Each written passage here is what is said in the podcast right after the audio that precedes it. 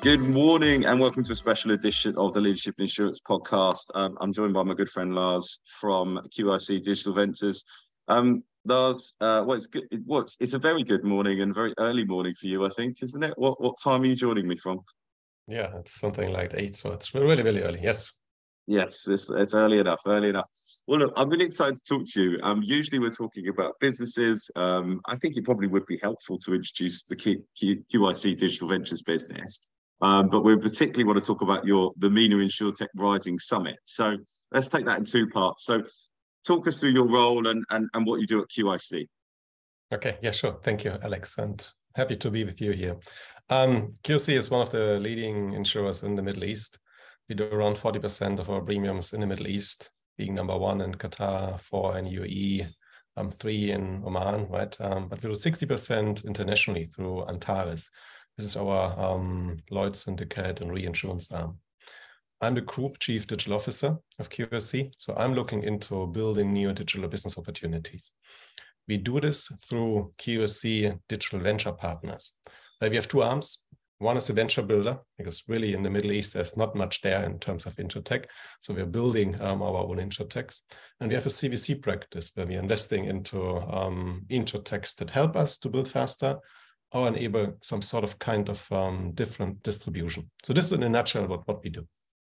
Amazing. Yeah, it's a really exciting setup, and it's a setup we're seeing across um, other carriers and, and and other investment vehicles, but I particularly like that you come in it from your, your sort of buying, i.e. investing and, and building as well from, from scratch and getting in really early. So it's a really exciting proposition.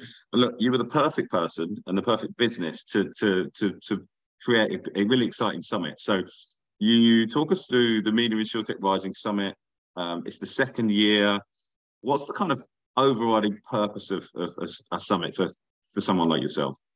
Yeah, no, I think we're really excited of the upcoming summit. Um, we had one last year, which was already a massive gathering of people that have like-minded um, brains. Yeah, thinking about ecosystem building, thinking about insurtech and everything around digital insurance in the Middle East the Middle East is in this area really nascent, right? We have a lot of incumbents and nothing has really moved. We have two or three bigger insurtechs, but that's it. We don't have an ecosystem. So last year we already did an insurtech competition to see is there anybody there, and we said, oh yeah, there are people there, and we had had really good um, startups, and we thought we can do much more. So this year we have been running for the last six months almost insurtech competitions in different countries. We have been in the UAE, we have been in Saudi, um, we have been in Oman, we have been in Qatar, we have been in Egypt. We did a little bit of uh, UK business as well. We selected the best insurtechs of those countries, and we've invited all of them into our summit. Where we have in a couple of days 30, the 30 best insurtechs pitching, pitching in front of the leading insurers, but also pitching in front of the most relevant insurtech investors internationally and regionally. This is the start of our summit. And then the second day, we really have a knowledge conference where we have um, insiders talking about what is actually happening globally and insurtech. So I think it's a nice uh, combination. We do this because obviously, as the ecosystem is not really there, you, somebody need to empower the ecosystem. I believe the summit is empowering the network um, to connect people uh, to generate business opportunities um, and also connect us with other areas. If you talk MENA, it means North Africa and Middle East. Well, so we have one panel where we invited a couple of players, relevant players out of Africa, because lots of things are happening there. And we have a natural connection, language-wise, um, religious-wise, or religion-wise. So um, all this is happening in, in our summit. So it's really an attempt to strengthen and build the roots of an ecosystem. Amazing. Yeah, it's a really collaborative setup as well. And that's what I think I I think sometimes outside looking in, particularly people that don't come from the insurance industry, they're always kind of surprised going, yeah, we're getting corporate venture partners and we're going to invite other corporate venture partners and we're going to invite other insurers and we're going to invite, you know, investors. And there isn't this kind of competitive, there's not like monoline investments, you know, no one's going to own that investment on their own. Do you think that's kind of, we've got a kind of unique opportunity in the insurance industry just to collaborate on things like this?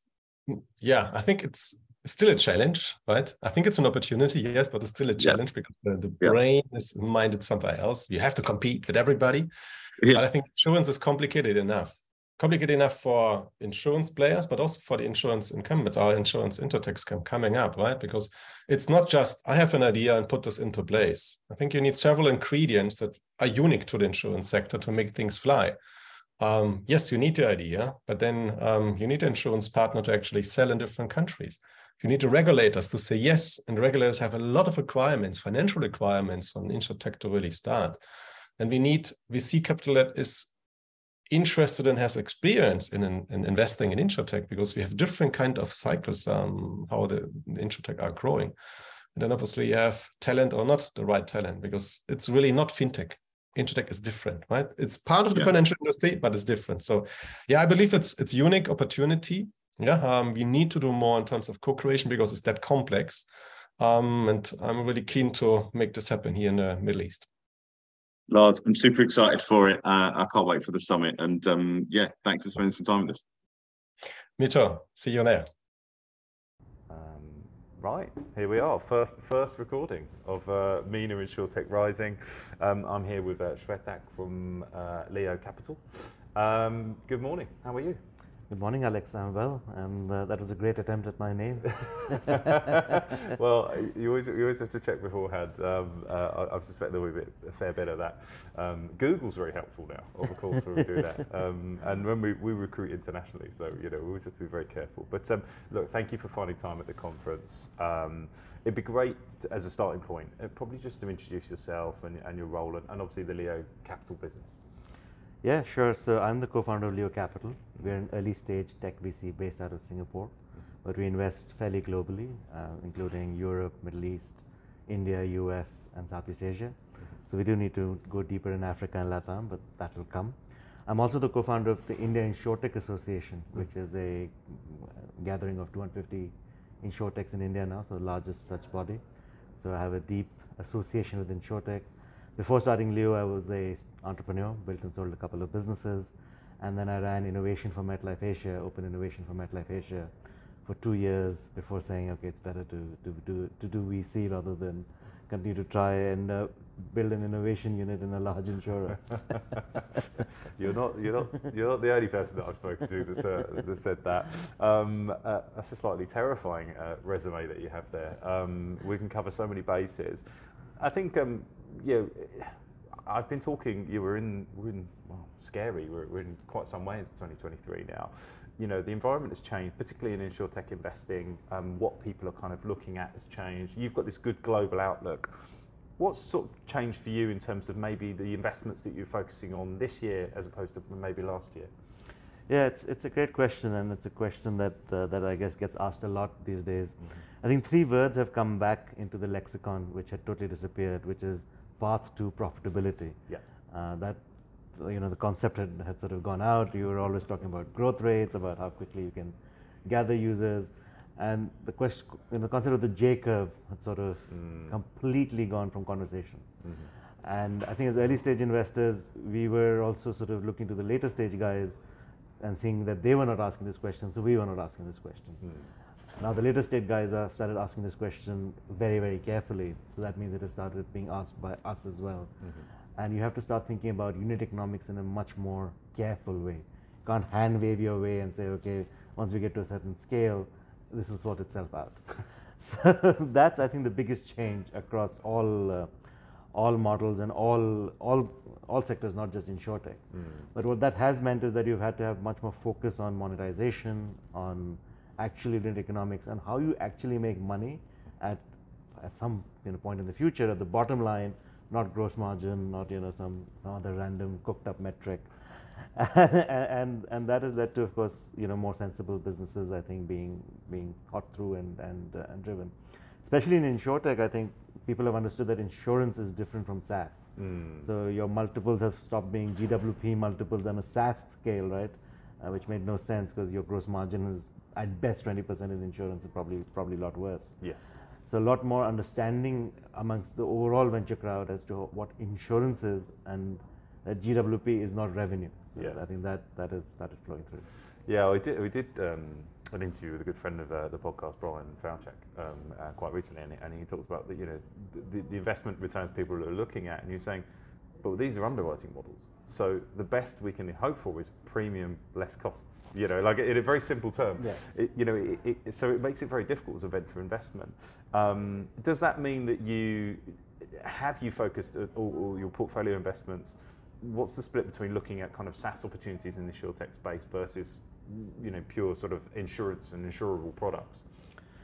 Yeah, it's a, that's a very good question. And for us, what we found is that in the global markets, SaaS is probably slightly easier. Mm-hmm. So deep markets like the US, the UK, there's enough premium there that you're you can build a large business on a cut of that premium as a SaaS provider as an enabler to an existing business. Mm-hmm. In emerging markets, that is not true.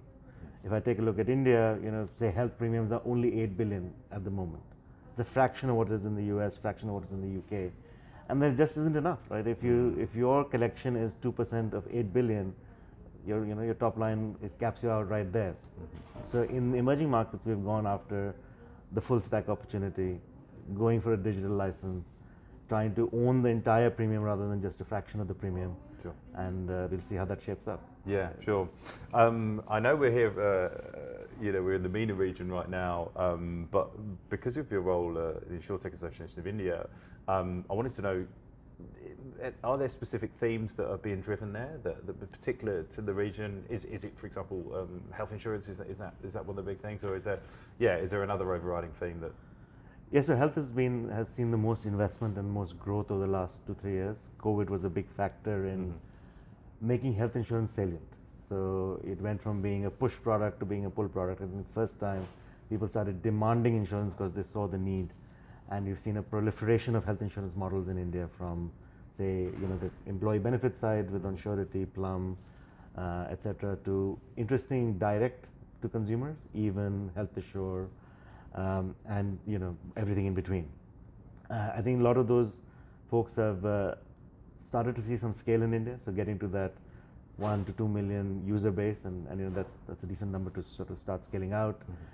A lot of them are looking at um, at uh, the GCC market, and we're excited about that. Some of our companies, we've, where we played insurance, health insurance in India is through a bit more sort of vertical slices. So diabetes, for instance, mm-hmm. we are invested in the largest diabetes management platform in India called BeatO, which has now about 11 million diabetics on the platform, and how we can now use their data to contextualize and create personalized insurance. So that's an exciting thing that's happening there, yeah. and we're bringing that to GCC. So there's a lot of opportunity here. Uh, I would think that you know eh, there's a lot of parallels to the Indian market here in GCC, so we're excited about the sort of local models here, especially in health. Also in you know a little bit more in the commercial lines, which is massively underinsured in the entire sort of emerging market space, whether it's India or here. So those are the two sectors we looked at carefully: health and commercial lines, and we're excited about what the possibilities are. Amazing. And then we should focus on the summit. Uh, we're both here, um, great guests of QIC and, and, and Lars and uh, the team. And, and, and I've pulled you away from what is a really quite interesting pitch competition that they've been. Um, what, what do events like this mean for you as, as, a, as an investor? Um, what's the kind of, what do you want to see from them? Yeah, I think for somebody coming into the region like, like me, this is very helpful. You get to see a smorgasbord of, of startups you get to see what kind of problems the entrepreneurs are focusing on.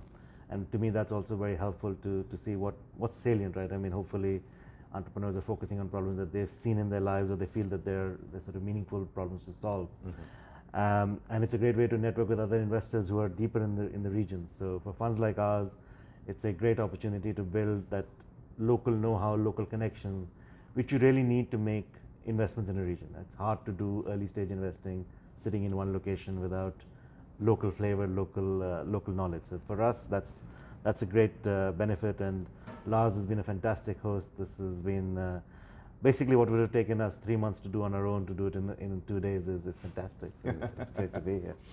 Yeah, I completely agree. Well, look, thank you so much for your time. Um, uh, you've been very generous, and uh, yeah, we better get back to that pitch competition. Sounds good. Yeah, I have to start judging. Thank you, Alex. Thank you. Take care. So here we are, um, second victim slash uh, guest on the Leadership Insurance podcast. Um, Markus, thank you for joining me. Um, no, thank you so much. Yeah, not at all. Um, how are you? It's a beautiful day in Doha. Didn't expect anything less than bright sunshine, but we're in a very air-conditioned hotel. Um, uh, just please introduce yourself and the business first, because I think you've got such a fascinating um, uh, business that, um, yeah, you've just overloaded me with information that is going to give me a kickoff point. But just so the uh, listeners sure. at home know what, what you do. No, absolutely. Yeah, and I mean, it is a gorgeous day in Doha. Um, I took a nearly 17 hour flight from San Francisco here, which was direct, but that doesn't change the time difference. So definitely feeling it. Uh, my head does not agree with the sunshine. Yeah, I'm, so I'm Mark, Markus Lambert. I'm based out of San Francisco, and I run a company called Prifina. And what we do is we help make products smart. And we do this by embedding sensors into different types of physical products. Mm-hmm. So, for example, I'm wearing, not that you can see it on the podcast, but I'm wearing a really nice kimono based silk jacket um, that has embedded sensor. And with that, we can measure a number of different things around, for example, how the jacket's doing, environmentals like humidity and so on and so forth. And our role at Prifina is really overlaying different types of data sets like the sensor data, but also then correlating with other type of data, like for example your heart rate when you wear the jacket. Mm-hmm. And then what we do is we allow companies to build different types of applications on top of this so that they can reimagine the end user experience for how we interact with not only physical products but data overall. Mm-hmm. And that's our vision in the future that we'll have more data than ever. So how can we actually use it to create something that's novel, experienced, um, but also something that's different from what we've had. That's great, and, and uh, I, I, think I would have looked at this through such a narrow lens if we hadn't had a sort of a preamble beforehand. Because I think when people hear sensor-driven uh, technology in clothing, they think about performance sportswear, but it's sure. much more than that, isn't it? That's right. And I mean, definitely we work with um, pro athletes that want to improve their performance. Like, for example, we work with uh, some top uh, basketball clubs. Mm-hmm. And with the basketball teams, it's about understanding performance, it's about understanding recovery, sleep, stress, hormonal uh, activities, and so on and so forth. Um, and really driving it from a player point of view that how can the player themselves understand what's going on with their body and their environment mm-hmm. to essentially get better. But that being said, it's not just about performance sports, it's also about stress. How do you mm-hmm. manage stress? Um, how do you know that the temperature in your bedroom is conducive to your sleep? Because most of us we sleep in a bedroom and we don't necessarily know how that's affecting our deep sleep mm. but there's no, no reason that we shouldn't because that's data that we already have but then it's all the way to for example luxury fashion and thinking about how do the shoes that you wear how do they impact your you know the connections that you make your mood your happiness and so on and so forth mm. so actually i think with data we're kind of sitting on this gold mine that we have so much data on an individual basis but we're just not really using it. Mm. And this is, um, I mean, it's a huge opportunity because once you can bring in that type of data, then you can build new types of experience. But for example, we're here at an insurance summit. So how does this relate to, for example, insurers? Um, we, for example, we work with a lot of insurers around the world where they're looking at their policyholders for, for example, life insurance. Yeah. So then they look at preventative health, uh, mental health, and wellness, and so on and so forth. And really, the, um, starting point is that if you can make your policyholders, you know, healthier and happier, then they're going to be better customers for the insurance company because they have very similar incentives as the insurance company does. Yeah. It, the, the, applications are wild for the insurance industry because um, you and I were talking about. Um, I'm a bit of a fashion guy. I used to own a shop in Greenwich Market, and we used to have an online fashion marketplace. And we were talking about, you know, I bought some expensive pieces of clothing quite recently. Um, and then, uh, then, funny enough, I was just watching the pitch for Custodian, which yeah. is specifically about cars. But right. they talked about the beyond that collectible clothing, for example. So you explain that it's not just about kind of tracking it, for example, in basic ways to say, is it being lost, but just the lifetime value of that product is enhanced sure. by you know, That's right the lifetime value is one thing. Like, how did you maintain the car, for example? Did you drive it too fast, and so on and so forth? But then you kind of get into this very delicate balance as well that you know the data should benefit you as an individual, yeah. not the insurance company alone. Of course. So then there's like you know there's certain type of data that's I mean if you have a sports car, you're supposed to drive the sports car, you know, fast. It's very similar to, for example, if you have a really, really nice jacket. Mm. I mean, you're supposed to wear it out in the sun. Yes. So there's certain things that are like it's a balance. But at the end of the day, for example, in different types of collectibles, tracing the entire value chain of where everything came from, where how has it been kept, and then who actually owns it. Mm. That becomes a huge, huge piece, especially for maintaining the value and also secondary transactions. Because, for example, you want to make sure that the entire chain of events is legitimate. Mm. But I think this actually fits into a broader theme of what is authentic in, let's say, the internet overall going forward. Because if you think about everything that we have going on in applied AI, we have deep fakes, we have Barack Obama that's not Barack Obama selling you some skin care product, mm-hmm. for example. Mm-hmm. How do you know, you know that something is actually authentic? And this is where actually, if you're able to bring in all of this type of data that we have into one place, you can even create the strongest fingerprint that it is really you that owns that sports car, for example. Mm-hmm. So could you, for example, use this to, you know, tie let's say your portfolio of assets to you and really kind of establish this type of um, i don't know custodial effect in the long term. But our focus is very much on right now kind of looking at how can we reimagine the call it the consumer experience using data. Yeah. But we see that beyond that i mean it has like you said it has incredible applications that are sort of like derivatives of those. Mm-hmm. because you go into like for example in cars one of the things that we've done in automobiles is that cars generate a lot of data, but so do you as an individual. So just walking into the car and knowing that am I a five-star driver today or am I only a three-star driver today? Because I mean, if you slept really poorly and you've had a little mm-hmm. bit more to mm-hmm. drink, then I mean, we're not talking about sharing it anywhere, but just for your own use. Would your car be able to benefit from knowing that you slept slightly poorly the night before? Most yeah. likely it could, because yeah. those are very sophisticated pieces of machinery. Mm-hmm. So this is also kind of where there's this interplay between all the data that we have and all the data that's generated by the things around us, and how can you almost kind of tie them into a unique and portable experience going forward. Mm. It's a very, very big theme, of course, but mm. that's kind of something that we look at as inevitable because, I mean, not using it would be inefficient, and generally markets tend to work. They, they tend to work their way toward this type of um, you know efficient outcome where all the data is you know at least in theory it's used to the maximum output sure. but what we want to guarantee is that the, um, the benefits of that actually also ends up with the individual mm-hmm. and not just with, for example, the companies around them.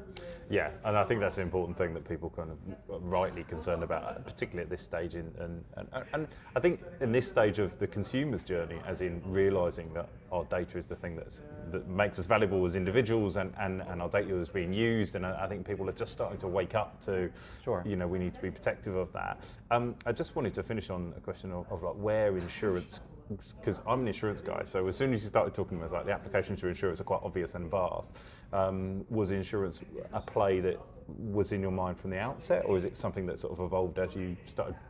I don't sure. know. Presenting the product. So I've started a couple companies in the past. Mm-hmm. My second company was a fintech company, and I sold to insurers and banks and different types of financial institutions. So I know that market relatively well. Um, it was never the primary market that we started from but it emerged as a very clear secondary market. Mm. And what I mean by that is, let's take the example that from the summit here in Doha, I'm going to be traveling to Switzerland. And in Switzerland, we're working with our partner that has a sensor embedded into both the left and the right ski boot in their line, as well as a helmet. So you can actually triangulate the skier and their position to help them improve.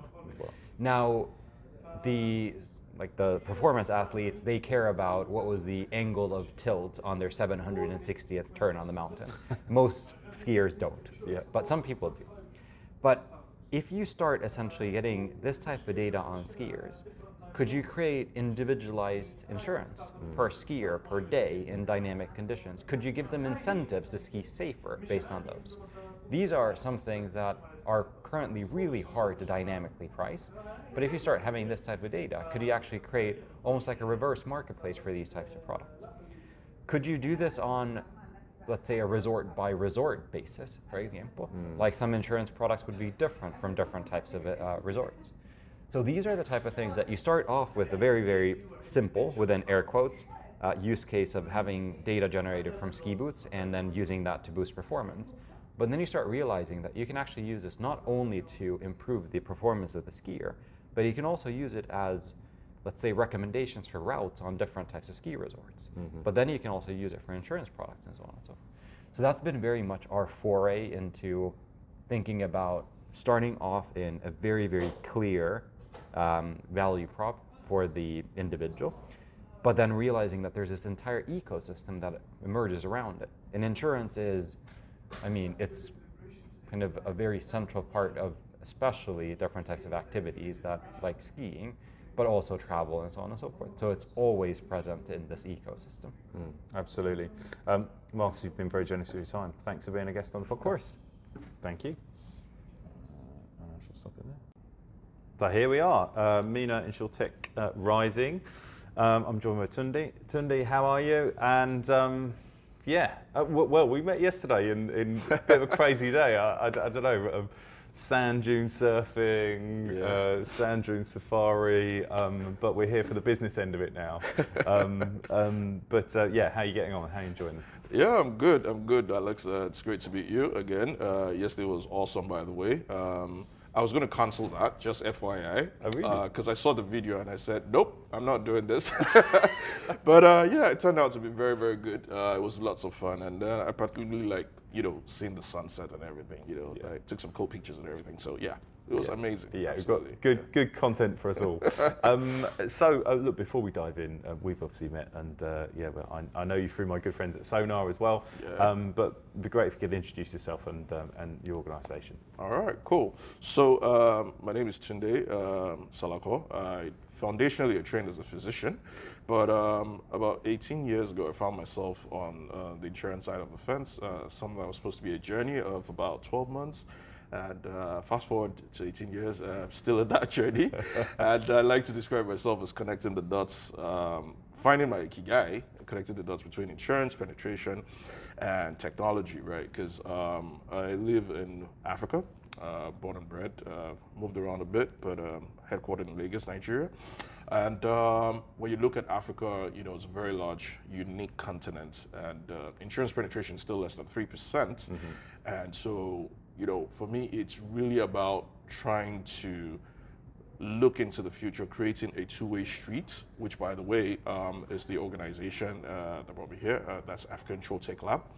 Uh, we like to pride ourselves as, you know, that platform that is creating that two-way street for aiding and abetting innovation from the continent of Africa, putting on the global map. and At the same time, let the outside world look through our lenses into Africa, right? Because we think that, you know, by doing that, we're, build, we're, we're, we're closing the gap between innovation, uh, which we would refer to as the insurtechs, and incumbents, which we refer to as the insurers, right? And um, being on both sides of the fence at different um, phases of my career gives the ability to be able to speak the um, multiple languages or the multiple lingua between the both sides of the fence. And so the value that we bring is um, having to play within that sweet spot in the middle, you know, to be able to aid and abet not only conversations, but unlock new value chains, new opportunities, and grow the market ultimately for insurance on the Yeah. continent. Yeah. Yeah, and I think those connection um, voices have been in so much demand over the last couple of years, and, and, and we go back to InsurTech 1.0, if we say that, and, and, and there's a lot of angry tech people going, these insurers don't understand, don't understand the capabilities, and then, and then most of the insurers are going, you don't understand anything about regulation. Yeah. Um, and there's something in the middle. Um, your, your unique lens of, of, of looking at the kind of African insurance market, um, what you know, we've we've done some work in LATAM recently. We've done we're obviously doing work consistently in Europe and, and, and, and the US. Are there any specific themes of innovation that are particularly prevalent in, in the African region that, that, that you're seeing kind of tracks of different insurtechs uh, rise out of? All right, cool. So, you know, for context, right, when you, when you look at the um, whole um, environment, right, you know, because when, when you, it's interesting you mentioned LATAM. Uh, when you look at a place, a continent like Africa, um, Africa is positioned to be the second fastest growing region um, after Latin. And um, this is something that you know researchers dug up specifically by McKinsey, and uh, when you look at you know the rise and the surge of um, local talent over the past five to seven years, uh, specifically, um, you would find out that you know uh, this surge has increased because of the capacity for local talent to be able to go into deep tech, heavy engineering. Mm-hmm. Probably not as you know the regions like Israel, Europe, North America, but we've gone really deep on the continent to the extent that you've got guys like Amazon coming to, you know, poach people from Africa to say, hey, you know what, we hear you guys are good, right? Yeah. So it's changed a lot of dynamics. So what am I trying to say? So there's a surge in local talent. There's the capability to be able to do local engineering. And so because this are being done by local talent, they're, on, they're able to um, solve problems, you know, that are intimate to the environment, right? And what that just does is it positions it into in, in a unique place of being able to unlock certain value chains that are peculiar to the environment, uh, the, the likes of um, trends that we're seeing that are, uh, uh, uh, would have been impossible, maybe like just three or four years ago, like personalization, um, pay as you use, um, uh, buy now, pay later, uh, asset sharing, and, and just to mention a few, right? Those are things that we're seeing that are surging on the continent because when you look at financial inclusion, right, as this insurance is a financial service, you know, so to speak, what is pertinent is the way the culture and the economics of how people access their daily financial services is now being mirrored, right, and um, accessing insurance as well, right? So because there's been that, you know, uh, forefront inertia uh, with the fintech companies, right? There's aiding and abetting how people um, at the bottom of the pyramid, at the middle of the pyramid, or even at the high end, everyone is now looking into words to try to get their daily financial transactions done um, within the wealth um, chain of ecosystems. And insurance is just following through, you know, very easily for that. And so it's, it's, it's interesting how within just three to five years, we've, we're seeing innovative companies that are solving very pertinent problems that are unique to the West, the East, the South, and even the North, but completely different from, you know, what you will probably see in places like Europe and North America, because like, take for example, um, there's really no credit infrastructure uh, in Africa, but it's being aided and abetted by companies that are fostering the likes of buy now, pay later um, solutions, right? Because that gives the capability to start gradually building the credit infrastructure. I mean, South Africa is a little bit different. Um, yeah, it's leading with um, 17% of the gross written premium that is supposed to be domiciled in Africa out of the 68 billion US dollars, um, according to McKinsey. Uh, you could you, you have some form of structure there in terms of credit, uh, but in other regions it's neither here nor there. But you know, the advent of technology is aiding and abetting you know that leapfrogging, right? That growth for this unique solutions to now come in. And, and, and just to mention um, on the side, right, like when we look at um, forefront technologies like telematics, uh, the IoT, the connectivity of desi- devices, we're seeing a lot of things happening in the telematics space for the auto insurance. We're also seeing a lot of things happening in the claim space with the um, using um, artificial intelligence and machine learning to aid and abet, you know, how the solutions are solving problems that are genuine, you know, um, to sub-Saharan Africa and even North Africa. Case in hand, uh, the success story of M-Pesa, right, uh, which is mobile money that was originated um, in Kenya. It's made significant impact. It's use case all over the world in case studies in, um, you know, um, Ivy League universities and forefront business schools. It's interesting that, you know, this solution has succeeded, you know, very, very significantly in sub-Saharan Africa. But in other climes, you know, um, the model has been piloted, tried, but didn't work, right? So Africa still remains that unique continent where, where the problems are inherent to the behavior of um, usage, utilization, the consumers, and um, I think we're just getting started. Uh, I like to say Africa is ready, you know, for the next future. Yeah. Yeah, I love that. I love that. That's quite a, that's quite a cool. Africa is ready. Yeah. Uh, you heard it. Um, a- and um, I, I wanted to talk about the event. We're at this brilliant event um, organised by QIC Digital Ventures, uh, MENA, InsurTech Rising. Um, what do you hope to get out of an event like this? What, what's, what's your reason for being here? All right, cool. So um, shout out to Lars and his amazing team, first Yeah, off, for the invite. Uh, I mean, um, Lars is a fantastic guy. We hit it off after last year's ITC Vegas event, and uh, we've been in touch since then. And um, literally, when they were planning this, you know, um, uh, I got you know contacted and said, hey. Um, what, what, do you what do you think? We're trying to put this event together. They shared their ideas, which I thought was fantastic, by the way. And uh, I say, hey, I'm happy to jump on as well, and say, yeah, definitely, we would like to see what happens. Yes, so we're it's the MENA region, which is Middle East and North Africa, but Sub-Saharan Africa is very key, and um, what Lars was trying to pull together was to pull everyone into um, Doha. Uh, I think he's, he's, a very big promoter of the of, of, the country, so shout out to him again.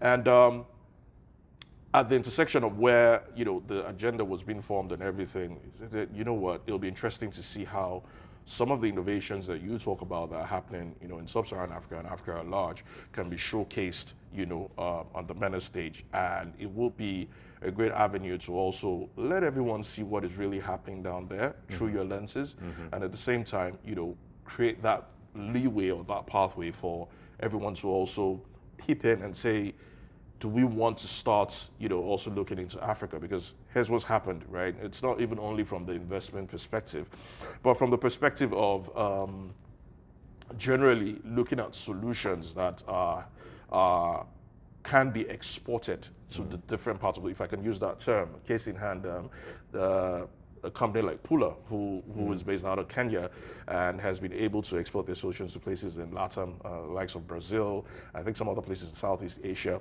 So it's being able to bring it to the fore and um, getting to new, meet new people, getting to get the connections, and to be the plug generally, right? Which is what I've been doing. Yeah, be the plug for the African market, and uh, get to see how we can build connections, you know, to build that confidence, right? Because it's a little bit more about the uh, when you talk about like for the investment um, um, thesis, where you know you talk about valuation right? I like to simply put it and summarize as, you know, um, we're showcasing again that Africa is ready, and for the outside world, right, it's ripe for other people to come in, right? The, the market is open, and so um, it'll be interesting to see how, you know, we can be, we can transfer that confidence to other people from different regions and other continents from this conference, you know, um, to looking inwards into Africa and doing business with us. Amazing. Tunde, that's amazing. Thank you so much for your time. So pleasure to meet you again, Alex, and thanks for uh, listening to me ramble.